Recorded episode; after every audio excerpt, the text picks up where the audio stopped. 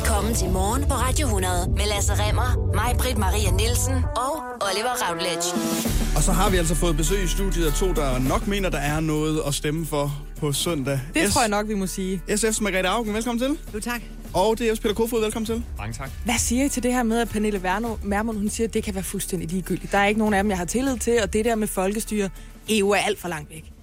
Altså, jeg vil sige, jeg har jo ikke så meget imod, at hun ikke stemmer, hvis det skal være. Og jeg synes, og jeg synes at Pia Kjærsgaard skal blande sig aldeles udenom, hvad hun vil. Ja. Men jeg er ikke helt sikker på, at hun ikke har nogen, der jeg siger, hvad det er for nogle legekammerater, øh, Dansk Folkeparti lægger op til. Så kan hun vist ikke finde det værre. Hvad med dig, Peter Kofod? Hvordan reagerer du på sådan en udmelding? Det er fuldstændig ligegyldigt at stemme på det, du bruger hele din tid på lige nu, vel sagtens? Ej, men det er jo ikke ligegyldigt. Det spiller en rolle, det betyder noget, og så synes jeg jo, det jeg slet ikke kan forstå med Pernille Vermund, det er jo, at hvis man, hvis man ikke stemmer, hvis hun ikke stemmer, ja, så er det Margrethe Mort, øh, Margrethe, ja, ja, Margrethe Augen og Morten Helve Petersen, der vinder det hele. Altså, så er det jo dem, der kommer til at svinge pisken i Europaparlamentet de kommende fem år. Ja. Det kan hun da ikke gå ind for. Det er helt sort, det hun siger. Velkommen til, og I bliver her frem til klokken halv otte. På søndag der er der Europaparlamentsvalg. Det er korrekt. Det skal vi have dækket, og derfor får vi besøg af to spidskandidater herinde i studiet nu. SF's Margrethe Augen og Dansk Folkeparti's Peter Kofod. Det er fuldstændig korrekt. Alt, hvad du siger, er rigtigt, Oliver. Og så tilspørger jeg jer to. Der er 751 pladser i Europaparlamentet. Danmark har sølle 13 af dem. Hvad skal vi overhovedet med jer? Damerne først. Ja, altså, her i Danmark, der har jeg én stemme. Ikke? Ud af, hvad er det, 4 millioner eller et eller andet, ikke? Ja. Og ikke alene, så bruger jeg den jo, som det kan høres, øh, men jeg, bruger, jeg stemmer jo også, og så er jeg altså ret god til at netværke og være i fællesskaber. Jeg er i en partigruppe i parlamentet, den grønne gruppe, som ligner SF så meget, så det næsten er komisk. Vi, så, vi hænger så godt sammen, og det er fordi, jeg er i det fællesskab, og der sidder så mange der, der også er dygtige til at netværke, så vi får rigtig meget igennem. Så det er faktisk ret vigtigt, at I stemmer på nogen, der er i partier, I har det rart med, og regner med, at de så også er villige til og i stand til, kompetente nok til at lave politik. Så vil jeg sige, at jeg har siddet 23 23 år i Folketinget. Altså min indflydelse er jo betragteligt større i Europaparlamentet, end den har været i Folketinget. Men det er jo også det, der gør, at folk er EU-skeptiske. Jeg vil også godt høre dit svar, Peter Kofod. Men, men bare lige for at kile det her ind. Det er jo det, I laver i EU-parlamentet. I kan ændre øh, lovforslag, og I kan vedtage eller forkaste dem. I kan ikke selv stille lovforslag. Eller vi kan stille det kan jeg. Det, er Ja, I kan lave ændringsforslag, ja, den er jeg ja, ja, ja, ja, og hvis du lige vidste, hele min plastiklov, som jeg nu har fået to love igennem, det begyndte med, at parlamentet sagde til kommissionen, se nu at komme i gang. Mm. Og det vil sige, det er noget, laver vi er lige i gang med et stort område for pesticider også, se nu at komme i gang. Altså det er, man skal altså sidde hen i folkebevægelsen. Men Peter Kofod, opfattet, hvad der hvad sker. skal vi egentlig med dig? Fordi du har jo 100% fravær i Europaudvalget. Jamen, det er fuldstændig rigtigt, Ja. ja. at øh, Dansk Folkepartis europaordfører Ken Christensen Bært, han passer Europaudvalget. Jeg har så været retsordfører i tre et halvt år, så jeg har passet retsudvalget, så det er fuldstændig normal øh, procedure på Så Christiansborg. det er noget, Sådan- medierne har blæst op. Det er ikke noget, vi skal bekymre os om, Altså, jeg når tror, vi skal jeg, stemme jeg på dig. tror roligt, man kan sige, at, at sådan er det vist i, de, i alle partier. Det er normalt ordføreren, der passer udvalgene, og sådan er det nu engang. Okay, altså EU-parlamentet kan jo ændre lovforslag og forkaste eller vedtage dem, og det er jo øh, super. Så vedtager I også betænkninger. Øh, det kan jo være opfordringer til alle EU's regeringer om at arbejde mod et bestemt politisk mål. Øh, hvordan undgår man at virke pisseprovokerende, når man gør det? Det ved jeg da ikke. Hvis man laver noget fornuft, undskyld mig. Ja. Altså, det er da klart, hvis du er uenig i de love, vi vedtager, øh, så kan du godt føle, der er meget provokeret, men det er så demokratiets... Nå, vi snakker også om betænkningerne her. Det- altså, når man siger kan- ligesom, vi ikke- synes, at hele Europa skal arbejde mod det her mål, så sidder der nogle nationale ja. parlamenter rundt omkring og tænker, vi kan godt, du har selv siddet 23 år i Folketinget, ja. det kan vi godt selv finde ud af. skal du høre her. Jo, jo, men så kan de jo komme igennem med det på den måde. Det, vi, vi, er nu, vi lovgiver nu ikke om noget, som ikke er meget tværgående. Og så er det klart, at der er folk i landbruget, der synes, at vi skal levere blande og sige, om de, de må have lov til at hælde pesticider i vandet og sådan noget. Men der er de jo så også blevet stemt ned hele vejen igennem. Og husk lige en ting. Vi er to parter, der lovgiver. Der lovgiver. Mm-hmm. Og det er regeringerne, det hedder rådet, og så også i parlamentet. Jeg plejer at kalde vores indstilling for betænkning, men lad det nu være. Mm. Vi laver beslutningsforslag eller initiativer. Ja. Det er det eller initiativrapporter, som vi kalder det. Det svarer til beslutningsforslag i Folketinget. Men jeg vil godt lige sige, det rigtig kæmpe, kæmpe store problem, vi har i EU, det er, at vores regeringer arbejder i hemmelighed. I sidder her, I kan ikke følge med i, hvad vores egen regering laver, hvad de laver i arbejdsgrupperne, hvad de laver i komiteerne. Det er et kæmpe problem, for det betyder, at Folketinget kan heller ikke. De tror, de ved noget inden fra Europaudvalget. Og ja, en lille bit smule. Men, men øh, vores ombudsmand, vi har en fantastisk ombudsmand i EU, hun har kritiseret som egentlig bare det, at regeringerne ikke arbejder lige så åbent, som Har vi hun gør ret i det, Margrethe? Må lige sige en sætning Ja. færdig? At vi ikke arbejder lige så åbent, som vi gør i parlamentet. Ja. Det vil sige, at halvdelen af lovgivningsmagten er i hemmelighed. Peter Kofod, har du du det på samme måde? Har hun ret i det? Er det et problem, det som Margrethe Augen hun fremfører her? Margrethe Augen har i den grad ret i forhold til øh, den lukkethed, der er omkring ministerrådets arbejde. Altså, det, det, det må jeg bare sige, det er jo hovedet på sømmet. Der er vi fuldstændig enige. Altså, det er et problem, når vi sender vores regering afsted, at vi ikke ved, hvad regeringen gør. Øh, og jeg synes jo i virkeligheden, regeringernes arbejde er jo krumtappen, burde være krumtappen, fordi man kan sige, det er jo der, hvor den demokratiske legitimitet ligger. Med al respekt for Europaparlamentet, den køber jeg ikke så meget. Altså, det, er jo, det, er jo, det er jo i de nationale parlamenter, man kan sige, at, at ting bliver trykprøvet, og regeringer bliver valgt. Så derfor så er det jo også afgørende, at lige præcis, når det kommer til det arbejde, regeringen lægger sammen med mange andre regeringer, man kan se dem over skuldrene og finde ud af, hvad der foregår der. Prøv at høre, hvis det eneste, det handlede om var transparent, så kunne I sidde i den samme gruppe nede i EU-parlamentet. Sådan lyder det i hvert fald, Nej, ikke? ja, det kunne vi ikke, for så går det jo straks i Jeg stykker. kunne godt se, Margrethe, du panikkede helt der et øjeblik, ikke? Det er der vist ingen chance for, men I bliver her lidt endnu. parlament ikke spiller en rolle. Og så skal vi have fundet ud af, hvor uenige I to egentlig er. Vi snakker Europaparlamentsvalg denne morgen sammen med Dansk Folkeparti's Peter Kofod og SF's Margrethe Augen. Og Peter Kofod, ved det sidste EU-parlamentsvalg, der trak Morten Messersmith, jeres daværende spidskandidat, altså tre kandidater med sig ind, fordi han fik simpelthen flere stemmer, end han selv vidste, hvad han kunne stille op med. Øhm, og nu sidder I så tre stykker dernede, og ikke fire længere. Det er jo blandt andet, fordi du overtager en stafet, der er klistret til med både lidt mel og en lille smule fæld. Altså den undersøgelse, der er i gang af, hvordan nogle penge muligvis blev brugt forkert. Hvor irriterende er det? Ja, hvor irriterende er det lige at skulle tage fat i den klistrede stafet. sådan på en skala fra 1 til 10, hvis du tænker på Melfeldt-sagen, jamen, så er det en meget træls sag. Mm. Altså, det er, da, det er da ingen hemmelighed, at det har været stærkt generende for, for os, og det har ikke været i orden. Og i øvrigt så venter vi jo på, at der skal komme en afgørelse fra EU-parlamentet om, altså hvad der er op og ned, fordi det er klart, systemet skal jo have foden på bolden i den her sag, og vi skal have reddet alle trådene ud. Og jeg er meget ærgerlig og generet over, at, at vi nu har ventet i tre år på den afgørelse, fordi jeg havde gerne set, at der havde været styr på de her ting lang tid inden. Altså, kan du garantere, at du afleverer en uklistret stafet, når du på et tidspunkt er færdig i EU? Jeg kan, da, jeg kan da garantere, at jeg vil gøre alt, hvad jeg kan, for at vi ikke skal igennem det her en gang til. Altså, det har været forfærdeligt for Dansk Folkeparti. Det kan jeg lige godt sige. Det er, jeg tror, det er, jo, det er jo os, der er allermest træt af det her. Så vi vil jo gerne have det overstået. Vi vil gerne se, hvad, hvad, hvad er det her for noget? Jeg lige må sige en lille ting, jeg er Ja, glad for. jeg kunne tror, se, du ville nemlig. Ja, men jeg tror også virkelig på, at Peter mener det.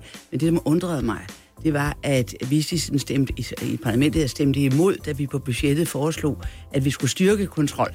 Men det vil jeg faktisk gerne svare på. Ja, jeg og det er jo fordi, det at det forslag, det involverede eller inkluderede en fælles europæisk anklagemyndighed, og det kan vi jo af gode grunde ikke gå ind for i Dansk Folkeparti. Men jeg, vil gerne, men, men, jeg vil gerne, men jeg vil gerne love, at alle de forslag, der måtte komme, der må skabe større øh, åbenhed om, hvordan pengene fungerer, hvordan fondene hænger sammen, alle de her ting, eller der skal styrke øh, alt antisvindel, det stemmer vi for. Men det var et ændringsforslag, det der I stemte imod. Det var Godt, så tager værterne samtalepenge Det kan tilbage nu. svært at overskue, for der er 751 sager dernede, og det er langt væk. Margrethe Augen, det er ikke så lidt, du vil med EU fortsat i øvrigt i dit arbejde dernede. Det skal handle om bedre klima, flere jobs, især til de unge, stramme krav til finanssektoren. Så er der nogle ting, ja, det var de gamle ting, men lad os bare lige prøve at kigge på det. Du, er også, du har tidligere øh, og fortsat sagt, vi kan godt tage flere flygtninge ind, for eksempel. Men samtidig ønsker du da også lavere økonomisk ulighed. Lukker vi flygtninge ind i Danmark og i EU, betyder det større økonomisk ulighed. Hvad er vigtigst? Nej, det gør det jo ikke. Altså, jeg synes, det vigtigste, det er det aller, aller vigtigste at passe på. Det er sin egen menneskelighed. Og hvis du ikke kan passe på din egen menneskelighed, stay human, som det hedder på engelsk, det kan vi helt oversætte, bevar din menneskelighed. Det er nummer et. Mm-hmm. Og EU har, vi, vi skal respektere både flygtningekonventioner og så videre. Og det vi godt kan, det er, at hvis vi gør tingene sammen, så kan vi godt håndtere det. Men der er jo ingen mennesker, der ved deres fulde fem, som ikke tror, at det her er noget, der bliver ved. For den sags skyld også, at det vil tage til. Men Margrethe Augen, det er jo svært at være uenig i, at vi skal bevare vores menneskelighed. Ja, Men har Lasse ikke en pointe, når han siger, at der er altså, ligesom noget diskrepans imellem ikke så meget økonomisk ulighed, og så lukke mennesker ind, der notorisk befinder sig på bunden af samfundet, Jo, når det kommer til det- økonomi og, og Men det socioøkonomi? har vi altså kunnet tidligere i Danmark også, og det har noget med et godt skattesystem. Det har noget at gøre med, hvordan vi sørger for, at vi tager hånd om dem, der er i bunden, så de har en chance for at komme op. Altså, der er uligheden i Danmark, og det har ikke noget med det her at gøre, den er vokset. Jeg skal give de to kernetal, som er ret interessante. Men det har jo noget med det her at gøre. Hvorfor har det det? Jo, fordi asylmodtagere i Danmark er blandt de mennesker, der regnes for de fattigste, fordi de tjener mindre end halvdelen af Nu skal medianindkomsten. vi høre her. Hvis ikke de må have lov til at søge arbejde. Undskyld, så kan du begynde Nej, nej, vi siger asylmodtagere, ikke ansøgere. Dem, der rent faktisk er flygtninge i Danmark, de kan jo frit søge arbejde på det danske arbejdsmarked, og 40 års erfaring siger, at de har svært ved at få en Men nu fod skal du indenfor. her. 40 års erfaring, især de sidste 10-15 år, viser også, at der er rigtig mange af dem, der kommer godt i gang. Hvilket er dejligt, det er Ja, rigtigt. ja, men skulle du nu ikke fortælle de gode historier? Fordi alternativet, alternativet, det er jo umenneskeligheden. Vi kan jo ikke skyde, vel? altså det håber jeg ikke, der er nogen, der tror.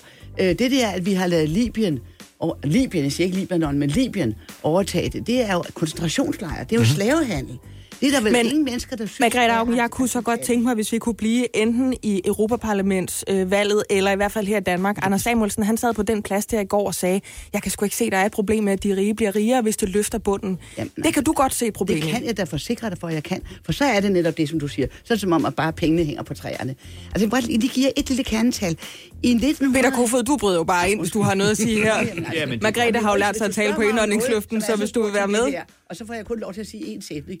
Nej, det er okay. Kom men, du bare. Men jeg vil blot sige, hvis vi, vi er nødt til at håndtere det her. Vi har ikke, ikke begyndt at se klimaflygtninge endnu. Øh, og det, øh, vi, vi står over for nogle øh, ting, som vi bliver... Hvis ikke vi tager fat på dem, før det brænder sammen om ørerne på os. Det var det, der skete i 15, hvor man ikke tog fat på det, selvom man vidste, det ville komme. Så er det, at vi havner i noget umenneskelighed. Og det øh, kan vi se mange steder i, vores, øh, i Europa. Vi har også i Danmark folk, der er her illegalt. Der er ikke illegale mennesker, Ja, det findes ikke. Margrethe, du, du, du Lad mig har nogle sige- lange sætninger. Jeg er nødt til at lægge den over siger til din medkandidat nu. sort Ja, nu er det min Ja, tur, Margrethe. nu er det Ja, altså Peter du Kofod. gerne, men- Peter Kofod, flere flygtninge betyder større økonomisk ulighed, og det er et problem, man skal bevare sin menneskelighed. Skal du ned og arbejde for det? Jeg skal ned og arbejde for, at vi får lukket de ydre grænser fuldstændig. Altså det, der skete i 2015, hvor folk de vandrede på motorvejene, det var jo ikke i 2015, øh, at katastrofen var. Det var i 2015, at man fik øjnene op for katastrofen. Altså det her, det har jo stået på i 15 år inden. Altså det har stået på siden, at vi blev garanteret, at hvis vi nedlagde vores nationale grænsekontrol, så ville der blive taget hånd om de ydre grænser. Og hvad skete der? Så havde, så havde vi 2015, og nu går flertallet af europaparlamentarikere rundt og tror, at man har lavet en eller anden løsning, fordi man har sat op til 10.000 grænsevagter af i to, 2027. Altså det her, det er jo... Ja, man har ikke løst problemet. Det er bare et spørgsmål om, hvornår scenariet for 2015 kommer til at gentage sig. Alene sidste år, der var der altså en halv million. Der er nogen herinde med korslagte arme, der ryster på hovedet, men Jamen, du, du over, får ikke lov til at komme til ord igen, Margrethe over. Det gør du. Jeg skylder jer en bisætning. Jeg skylder Ja, men en du får lov, og du får lov til at komme med den lige om lidt. Ja, men altså. Peter Kofod fra Dansk Folkeparti. Hvad kunne EU være bedre til? EU kunne være bedre til at beskytte de ydre grænser. EU kunne være bedre til at i højere grad tage, tage hensyn til, at nationalstaterne har forskellige velfærdsordninger, som vi ikke bare skal, skal dele ud af. Og jeg frygter i virkeligheden i meget høj grad, at når EU kommer til at bestemme for meget, så melder befolkningerne sig ud og siger, at det her, det gider vi simpelthen ikke. Så du vil ikke øh, til Europaparlamentsvalg, fordi du vil sidde og hæppe og sidde og klappe. Du vil derned, fordi du gerne vil begrænse deres indflydelse. Ja, altså det er helt klart, at øh, hvis jeg bliver valgt, så er det et spørgsmål for mig om mindre EU og mere nationalstat. Og jeg er bekymret over, at der jo i parlamentet er et meget, meget stort flertal af føderalister, altså EU-elskere. Og derfor så er de godt af, at der kommer sådan en som mig derned og banker i bordet og siger, at det kan I godt glemme alt om. Margrethe Augen, hvis jeg spørger dig om det samme, hvordan lyder svaret så? Så lyder det, at for det første skal- skal vi have alle mulige journalister til at holde op med at sige, at det der er så svært og så fjernt. For det er den sikreste måde at sparke folk ud af lokalet på. Mm. Øh, man skal forklare, at det her er grundlæggende noget, I forstår. Og så er det klart, hvis de så også kan få lov til at følge med i, hvad deres regeringer laver, så de kan se begge sider af lovgivningsmagten, så tror jeg også, det vil hjælpe gevaldigt. Mm-hmm. Og så det, vi faktisk virkelig, virkelig skrænter efter på, det er, at kommissionen, som jo skal sikre, at vores love bliver overholdt, faktisk også sikre, at vores love bliver overholdt. For det er klart, at hvis man opdager i nationalstaterne, at, at det tager de sig ikke af alligevel, det er undergravende for tilliden. Hvad skal man gøre, hvis man har en idé om... Nu har I jo en øh, politisk kollega, der har sagt, jeg gider slet ikke stemme til det EP-valg, for det kan være det samme. Jeg har nok i det folkestyre, vi har herhjemme. Hvis man i forvejen sidder i sin sofa og har lidt en fornemmelse af, men er det ikke bare dem, der vil bestemme, hvor meget, hvor meget kanel der må være i vores bagværk?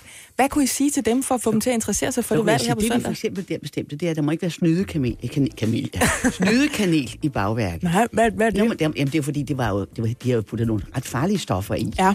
Øh, og det tror jeg, hvis man præsenterer historien på den måde, så tror jeg, at det var da meget rart. Men hvis nu det, til at sørge for alle hvis nu det er stoffer, den, det perspektiv, man har på EP-valget, det er, du nu de vil bare bestemme. Jeg du sige færdig. Men jeg kan jo ikke forklare, hvad folk skal ville. Jeg kan ikke forklare, hvad folk skal ville. Hvis jeg sidder over for en journalist og siger, at det kan folk ikke forstå. Det er alligevel for langt væk. Det er alligevel for svært, det er alt sammen. Det er en af de kæmpe fejl. Jeg har da været ude. Jeg kan få skoleklasser. Jeg kan få to, tre, 9. klasser op og stå på stolene, for når de opdager, hvor meget indflydelse de kan få. Men jeg begynder heller aldrig med at sige, det der med EU, det er jo så svært og så fjernt. Men nu siger du også, hvor meget indflydelse øh, man kan få som vælger til Mm. EU-parlamentsvalget. Øhm, hvis I bliver valgt ind, og vi ses igen om fem år, hvad har I så udrettet i mellemtiden, Peter Kofod? Hvad, hvad kan du komme tilbage og sige, det her, det sad jeg i en gruppe sammen med nogle andre og fik gennemført i, i EU-parlamentet? Altså, jeg håber helt klart, at hvis jeg sidder her igen om fem år og skal stå til regnskab, at så vil noget af det, øh, der er gået fremad, det vil være øh, grænsekontrolsituationen. Altså, det vil være, at man, man har fået styr på de ydre grænser. Det vil være, at vi har haft lov til at have grænsekontrol ved vores nationale grænser. Det vil være spørgsmål om at begrænse øh, velfærdsturisme. Det kræver også nogle andre ting. Øh, det vil være spørgsmålet om øh, kampen mod social dumping, synes jeg er utrolig vigtig. Så der vil være en lang række parametre, men jeg kan ikke rigtig garantere noget. Bliver jeg, bliver jeg valgt i den forstand, jamen så er jeg jo en ud af over 700. Så det handler jo om, at først så skal vi jo ind i en gruppe, hvor vi kan få lov til at bestemme noget. Og hvis det så lykkedes, det er jo ligesom trædestenen, ja, så håber jeg, at vi kan få meget af det andet igennem. Hvad vil du gerne ned og udrette, Margrethe Augen, så vi, vi kan ses igen om fem år? Øh, jeg og min grønne gruppe bliver tilstrækkeligt stor og tilstrækkeligt øh, øh, indflydelsesrig øh, til, at vi kan få sikret, ja, de ydre grænser, men med respekt for menneskerettighederne. Frontex skal leve op til menneskerettighederne. Frontex er den øh, enhed, der skal passe på de ydre grænser. Jeg vil, vil meget håbe, at vi har fået sat klima, øh, altså klimakampen oversat til reelle, reelle tiltag, sådan så at vi ikke får... Øh, altså mine otte børnebørn, er de yngste fire, måske helt opdaget det nu, men de fire ældste har jo for længst opdaget det her. Altså de kommer hen og giver mig et knus og siger, tak mormor eller farmor, hvad de siger. Øh, og vi, vi fortsætter de gode kamp. Det håber jeg da meget, at vi har fået vendt tilbagegangen i naturen. Det er jo ikke til at bære, at vores natur er ved at forsvinde. Det vil jeg gerne vil passe på Danmark. Det vil jeg. Den danske det også. Ja, men så gør det. øh, og, det gør jeg også, Margrethe. Nej, Jo. de får lov til at sprøjte og regere og gøre det. Ej. og hælde nitrat ud over alting, og det, Ej. de kvælesedyr. Det kan... Nå, men jeg håber da, at du, at du har ret i, hvad du siger, så vi kan få dig som makker i den kamp, det har vi ikke haft før. Hvordan får vi folk til at gå op og stemme? Det er jo ligesom der, det hele skal starte. Vi har en ret høj øh, valgprocent i Danmark. Den er på omkring de 85, men det efterlader 15 procent, der ikke stemmer. stemmer. Det svarer cirka til hver 6. dansker. Og noget lavere til EU-parlamentsvalget. Og Jeg temmelig synes- meget lavere til EU-parlamentsvalget. Jeg synes, og det er en opfordring til lytterne, og nu lover jeg også selv at gøre det, Ja. at hvis man nu er en af dem, der sidder og tænker, jeg vil gerne ned og stemme, så lover man lige sig selv, jeg tager også lige og banker på hos naboen, eller tager konen med, eller ringer til Få en ven og spørger, har du valgbuddy med?" stemt? Ja, man kan sige, omkring halvdelen stemmer til EU-valgene. Og hvis nu den halvdel, der rent faktisk stemmer, Kan tager tage den i anden halvdel med. og siger, kom, lad os gå sammen, lad os komme ned og få gjort det her, fordi det er faktisk rigtig, rigtig vigtigt. Det var næsten helt smukt. Kom lad os gå, kom lad os stemme. Ja, Hvor det er lige flot. før, man får lyst til Hvor at holde i mange er det hos os, der stemmer til kommunalvalgene? Det er omkring 70 procent. Ja, det er lidt højt. Det ligger lige imellem, Jamen, det er ikke? bare, jo, men det er bare for at, at sige, at vi har heldigvis så stadigvæk, og det skal vi jo passe på, høj valgdeltagelse, og det, er altså en af de højeste, øh, til vores øh, parlamentsvalg, altså folketingsvalg. Ja, og den er vi glade for. det Vi vil vi- bare have nordkoreanske stemmeprocenter. Ja, det... 102 ja, det- procent eller sådan Ja, noget. 105. 110. Ej, jeg tror ikke engang, de behøver at lave det. Jeg tror ikke engang, de laver det nummer i Nordkorea. Øh, det, Men det er faktisk et godt bud. Få jer, få jer en stemmebody, og så følges jeg ned til valgboksen mm. på, øh, på søndag også den 5. juni. Jeg har fået en stemmebody, der render i hælene på mig hele dagen. Altså Margrethe min Augen. Peter Kofod, det var en fornøjelse trods alt at have jer to herinde samtidig. I er uenige, øh, men I er gode til at være radioen. Tak skal I have. Mange tak. Tak. Morgen på Radio 100 med mig, Britt Maria Nielsen, Lasse Remmer og Oliver Routledge.